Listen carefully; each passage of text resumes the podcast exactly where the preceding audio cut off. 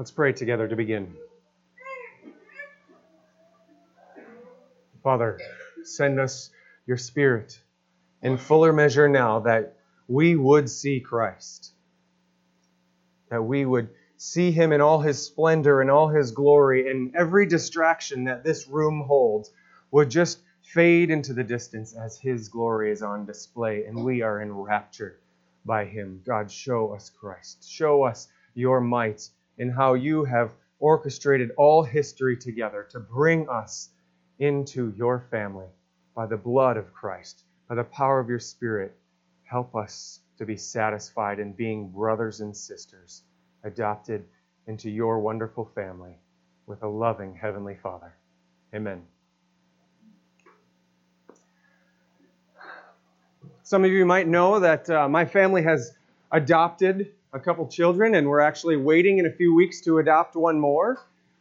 And there's this unique experience that adoptive families have that uh, make our lives a little awkward sometimes, especially for our kids. Well meaning strangers and even close family and friends will sometimes approach us with interesting comments and questions. So, for example, Molly has been at the grocery store with our four children, and some people have asked her what daycare she runs because our kids don't all look the same, and three of them are actually quite close in age. But that, that question makes sense because uh, we're in a culture that, that emphasizes a little bit more of the child care and less of adoption, so that's kind of humorous. We can laugh at something like that. But then there's even uncomfortable, even harmful questions. Some people might say something that, or assume something rather terrible about my kid's birth parents and say it right in front of them and make them wonder if that applies to them as well. Or they might say, or point out to our children how fortunate they are that they have us as parents, which glosses over all of the pain and loss that they've experienced in their life. But probably the most frequent comment that an adoptive family gets is when someone's trying to distinguish between our biological kids and our adopted kids. They'll ask, which of them are your real children? Well, the right answer is they're all my real children. They're all flesh and blood, and they're all Pullmans. But I understand what they're trying to ask. They want to know which ones are biological, but that has less importance in our family than many other things. Our culture is quickly losing the importance of the family, what the family is, and having a hard time defining what the family is. So we think that family are just the people that we like, or the people who live in the same building as us, or the people that we care for and they care for us. But that's not how God defines the family. So, what is it that makes my children my real children? This is an important question to ask not just to make my family feel more comfortable in our society, and not to solidify the family unit so that our society will be better off.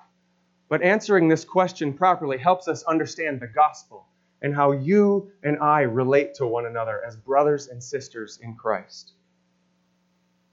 In our text for today, Jesus makes this surprising statement to all of the people around him about who is truly in the family of God. He's further shaking up the Jewish establishment and begins transforming their concept of who belongs to God. So let's take a look together in the book of Matthew, chapter 12. We're finishing up chapter 12 today on our journey through the book of Matthew. Matthew chapter 12, verses 46 through 50. Matthew 12, 46 through 50. While he was still teaching, speaking to the people, Behold, his mother and his brothers stood outside asking to speak to him. But he replied to the man who told him, Who is my mother, and who are my brothers? And stretching out his hand toward his disciples, he said, Here are my mother and my brothers.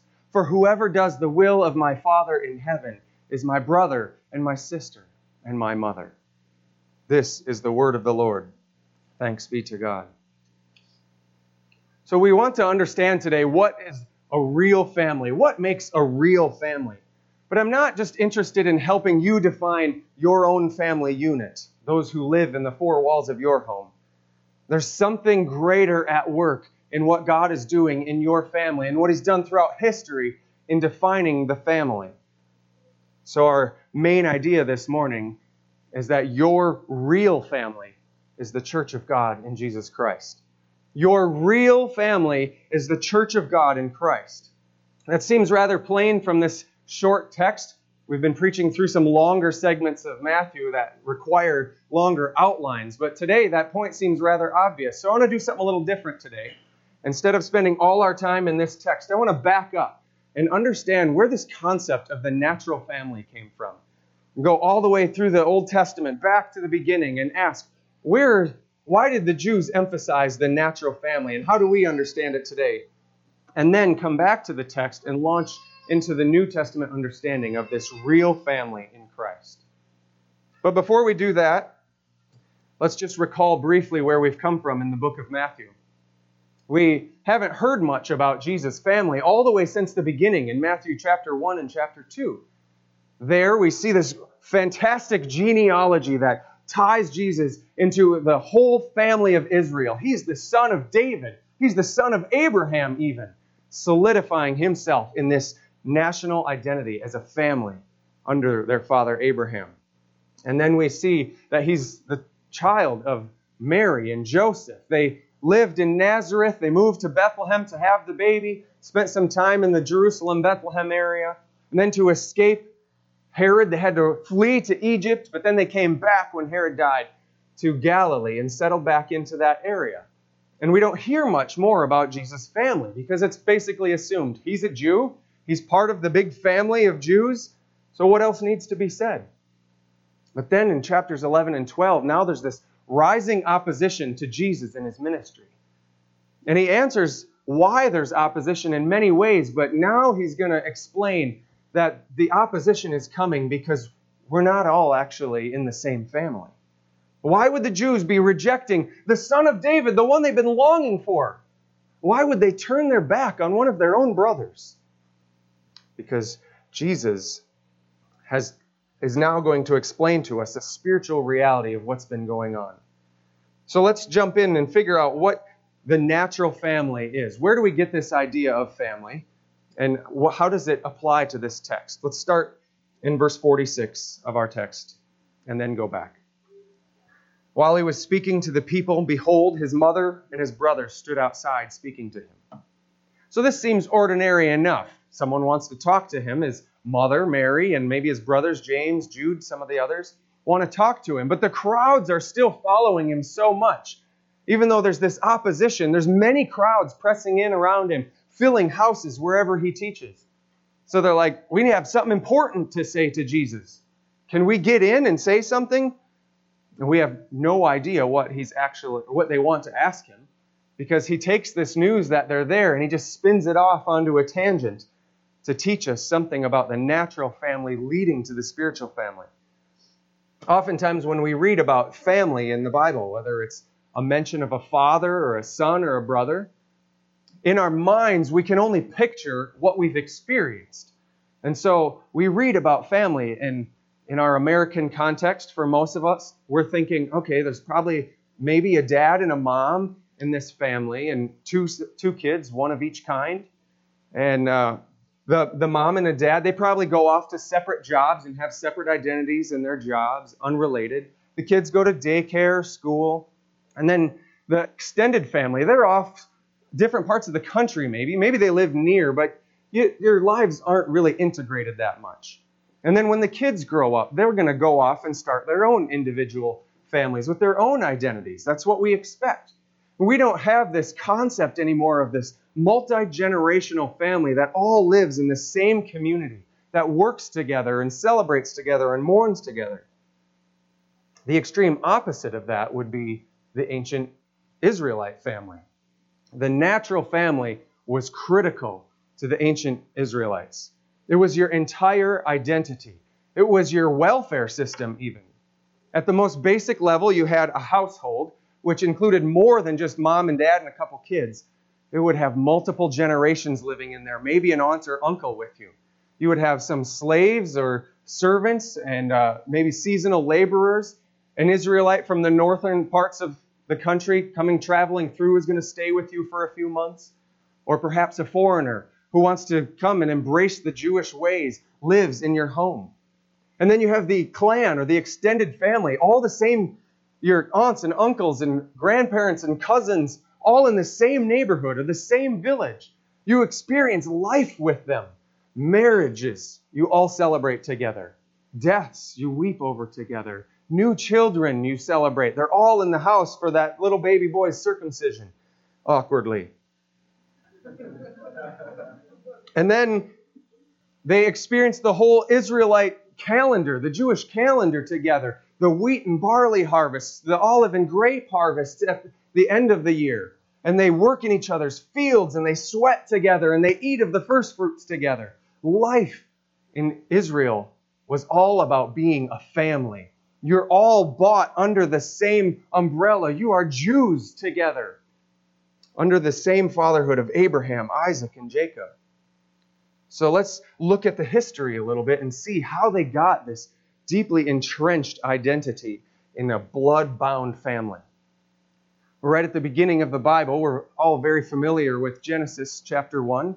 God created Adam and Eve. This is the basic foundation of society a man and a woman joined together, the two becoming one flesh, images God, his diversity and unity.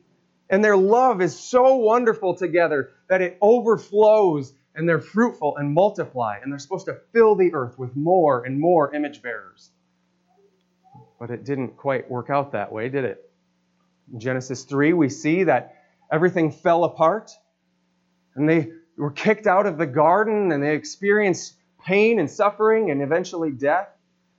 But God promised Eve in Genesis 3:15, one day one of her sons is going to come back and crush the head of the serpent and usher them right back into the garden. So they clung to that promise. One of our blood relatives is going to bring restoration. And then the promises continue through Genesis. You see Abraham in Genesis chapter 12 and then some of the chapters following, promised by God that one of his blood sons is going to make a great nation out of them and be a blessing to all nations. And then we go on further through the story. They did become a great nation.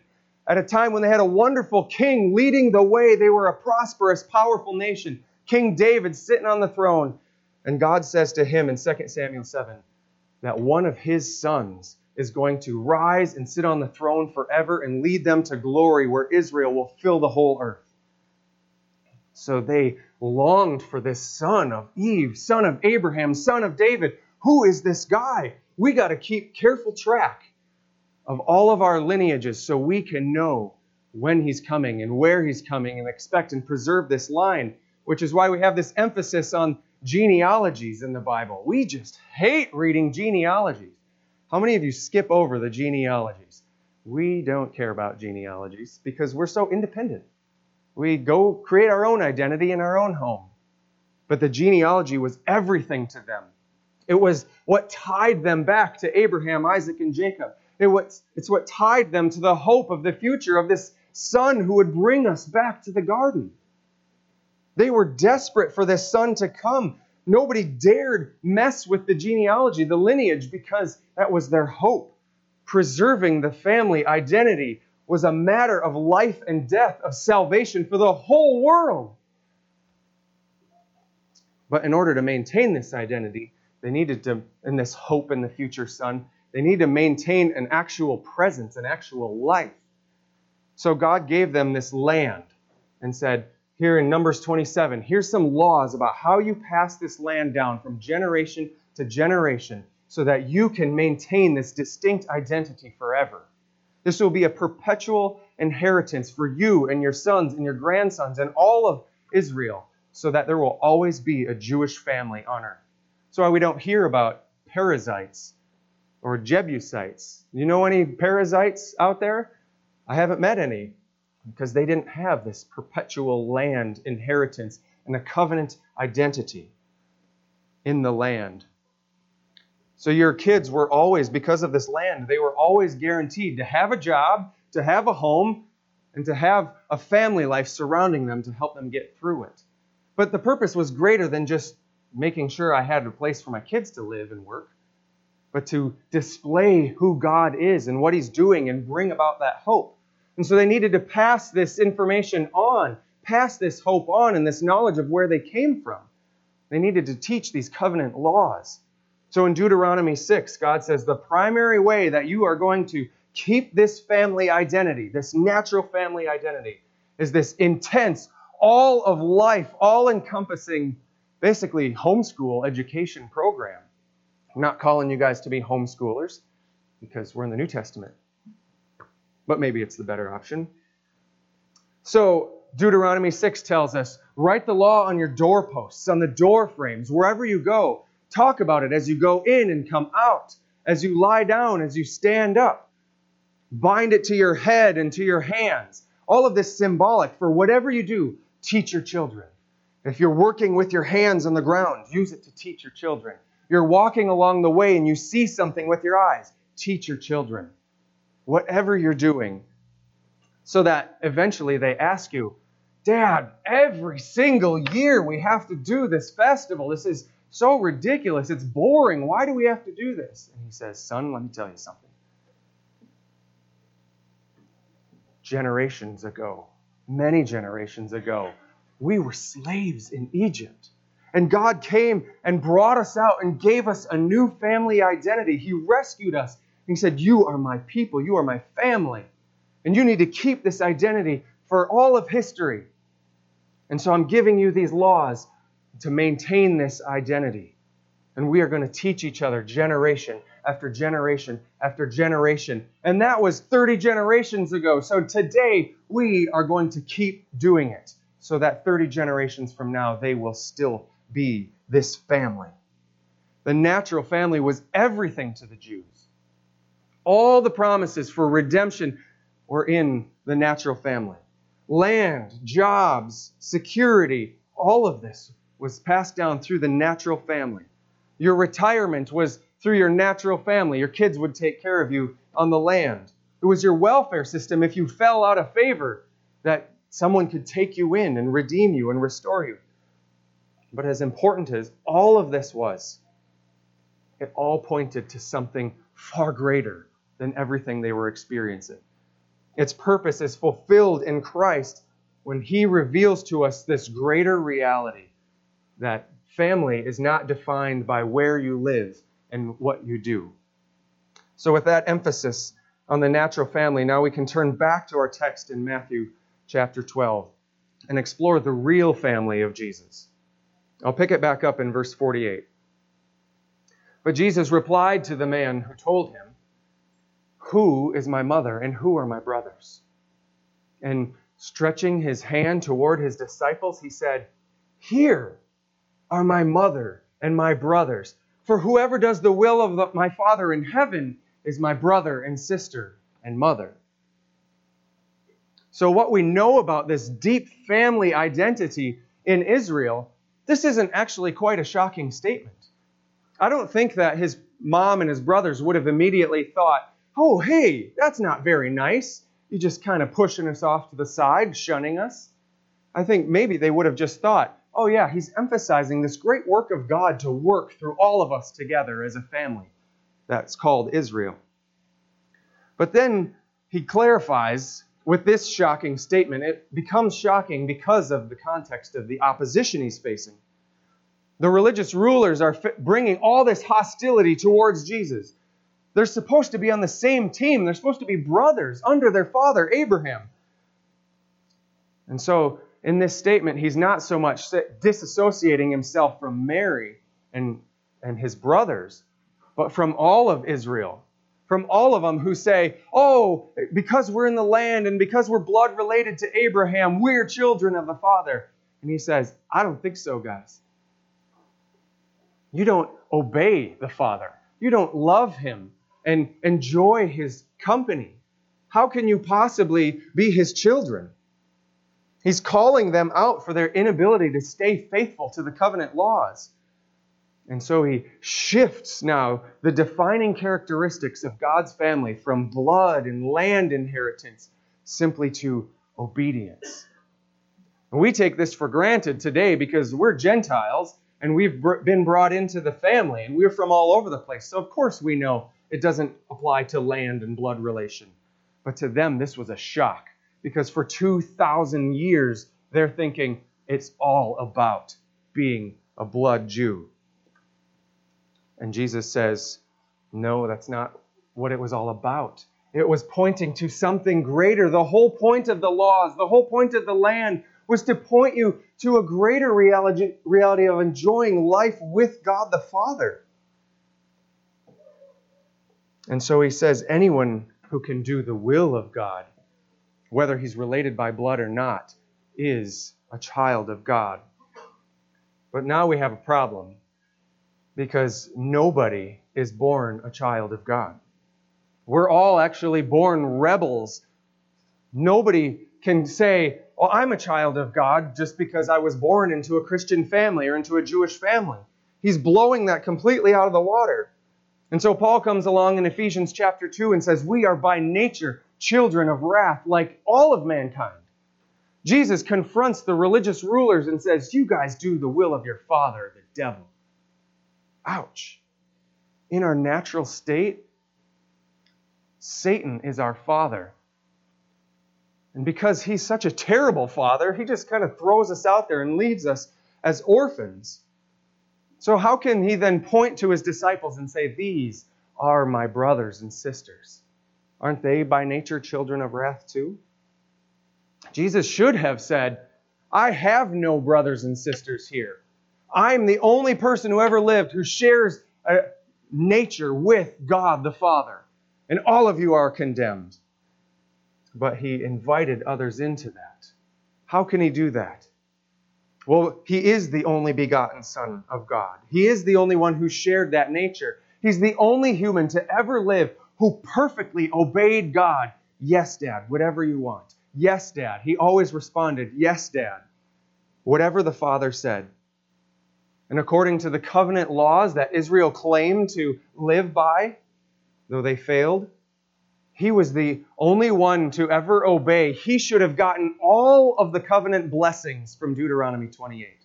They should have handed the land over to him, all of the land to him. He should have received all the wealth in Israel and all the praise. They should have ushered him right to the front of the kingdom, but instead, he took the curses of the law upon himself. He bore the wrath of God on behalf of children of wrath so that whoever puts their trust in him, this fantastic, great exchange happens where we get to have all of the rewards that he earned. This is incredible.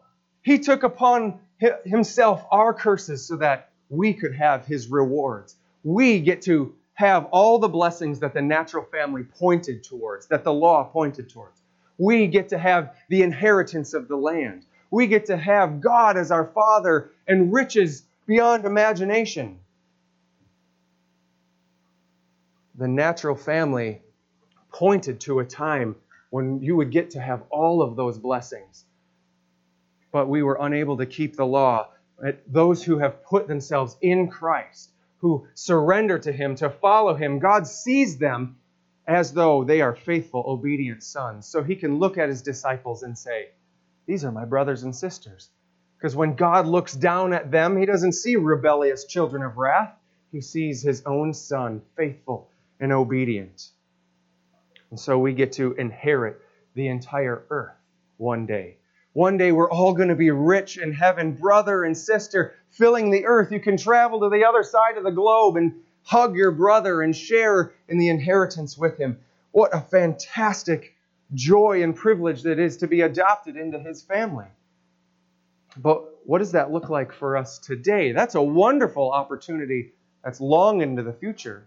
This certainly must have some application to how we do church. We call each other brothers and sisters.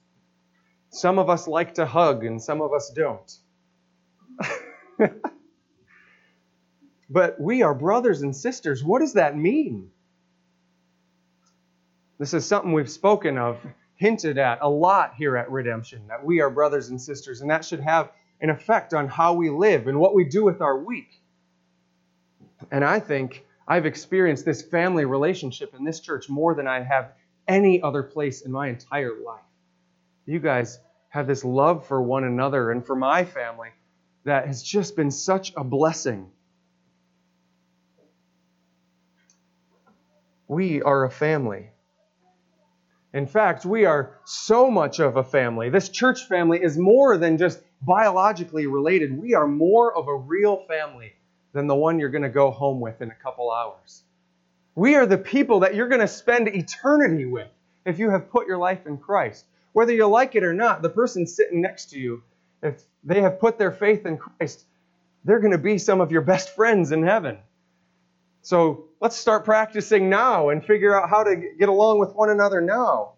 Now, this reality doesn't mean that we completely neglect the natural family. I'm not calling anyone to sell everything and come and live in my house, or that we should go buy a big building and live a communal lifestyle together.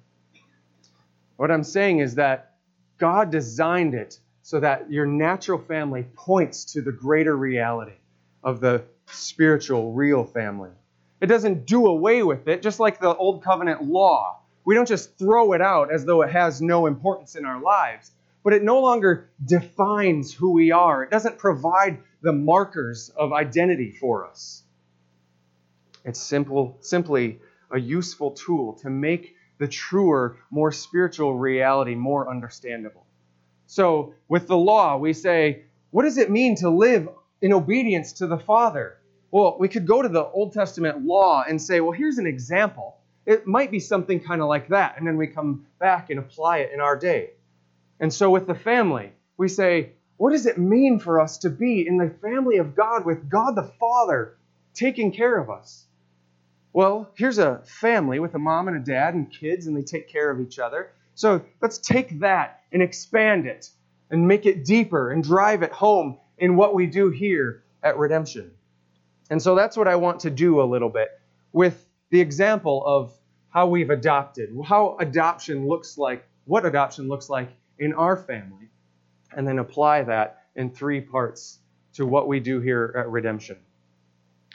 So, in three parts, the first part is adoption is a public legal declaration of a complete change in identity.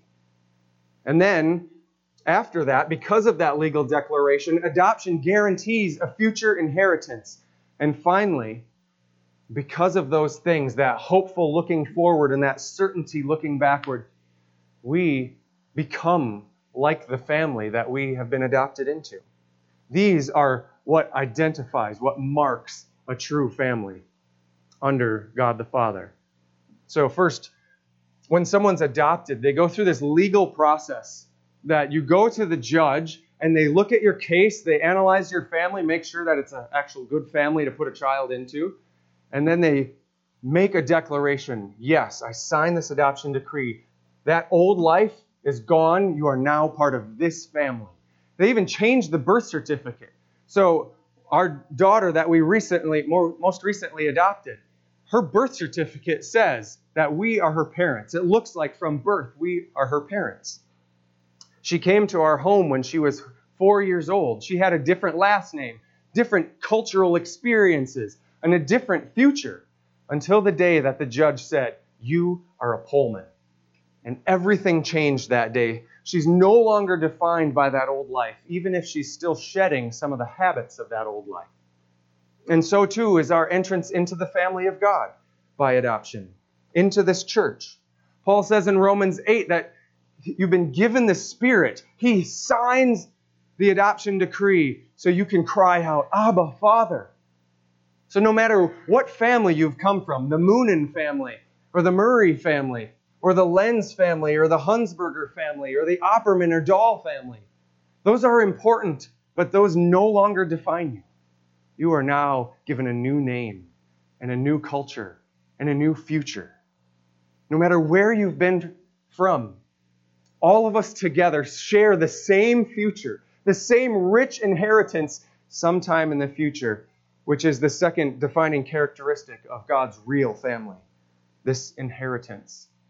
The day that our daughter was proclaimed a Pullman, she became an heir to everything that I own, which admittedly is very little.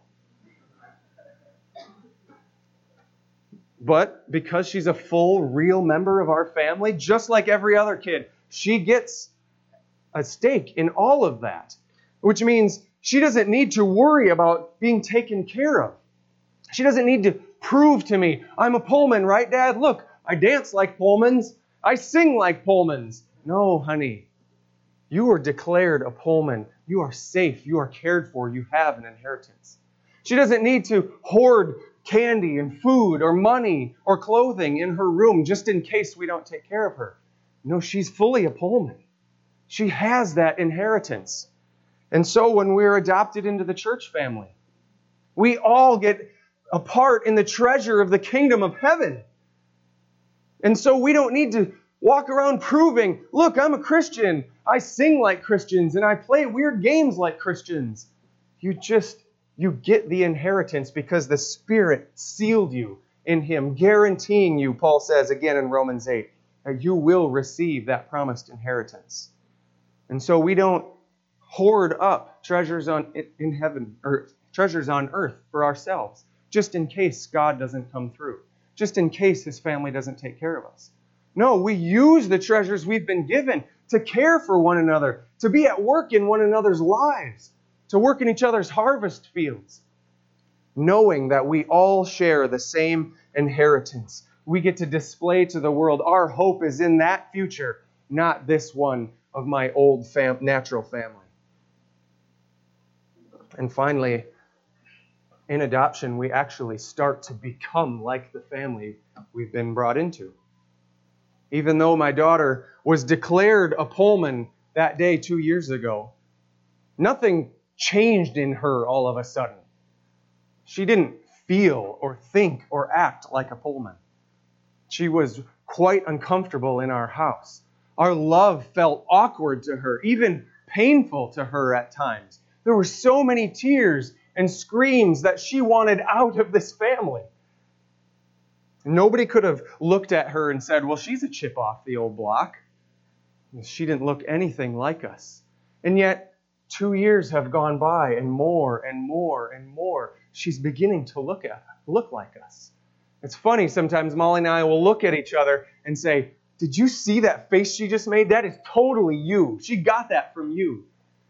Because the more she hangs out with us, the more she just absorbs what it means to be a Pullman.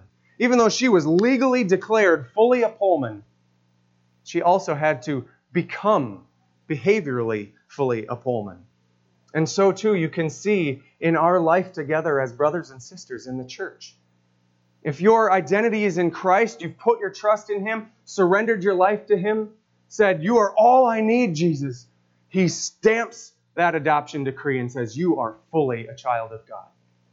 Even if your language needs to be cleaned up a little bit, or even if your life needs some help, even if you don't walk and talk and dance and sing quite like a child of God yet.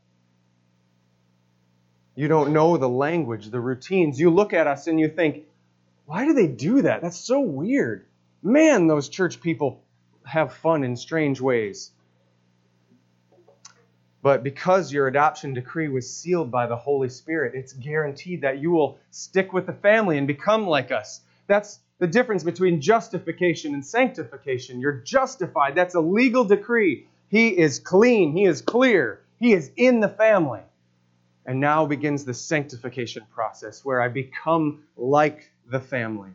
So that one day someone might say, Well, the apple doesn't fall far from that tree. If you stick with the church family long enough, you will become like us. That's why we emphasize community and diversity so much here. We want you to spend as much time together as possible in order to become like your real family, in order to become like your brothers and sisters, particularly like your big brother, Jesus. And God guarantees, because of His Spirit, that He will transform each one of us into His likeness fully, where it won't be so awkward, it won't be so painful anymore to receive His love, because we will finally receive our inheritance. So if you haven't received Christ yet today, what are you waiting for? As awkward as these people are, they're the best family in the world. What family has a better inheritance, has a better father? None. Your natural family should point you to this greater Father. I'm in disobedience to God if I don't point my kids when they adore me. Dad, you're the best dad. No, son. There is a greater Father. And so I plead with you turn to the greater Father and join the greater family that though it's painful and awkward now, one day we will share in eternity in heaven with a wonderful inheritance. So let's pray together in great anticipation of that day. Father, we rejoice that we can call you Father. That is only possible by a work of the Spirit. God, if there's anybody here who has not been adopted into your wonderful family in Christ, I pray that right now in this moment they would give themselves, say, I want to be part of that family. God, make me yours. And help us to welcome them even in all of the pain and awkwardness and uncomfort, uncomfort discomfort while they grow to embrace the identity of this real, everlasting family. God, we thank you that because of Christ and his perfect obedience, that when we are in him, we can enjoy the blessings of this family. Help us, God. Help us to more and more put off the old life, the old identity, and put on the new man in Christ, that we would be pleasing in your sight children who delight their Heavenly Father. Amen.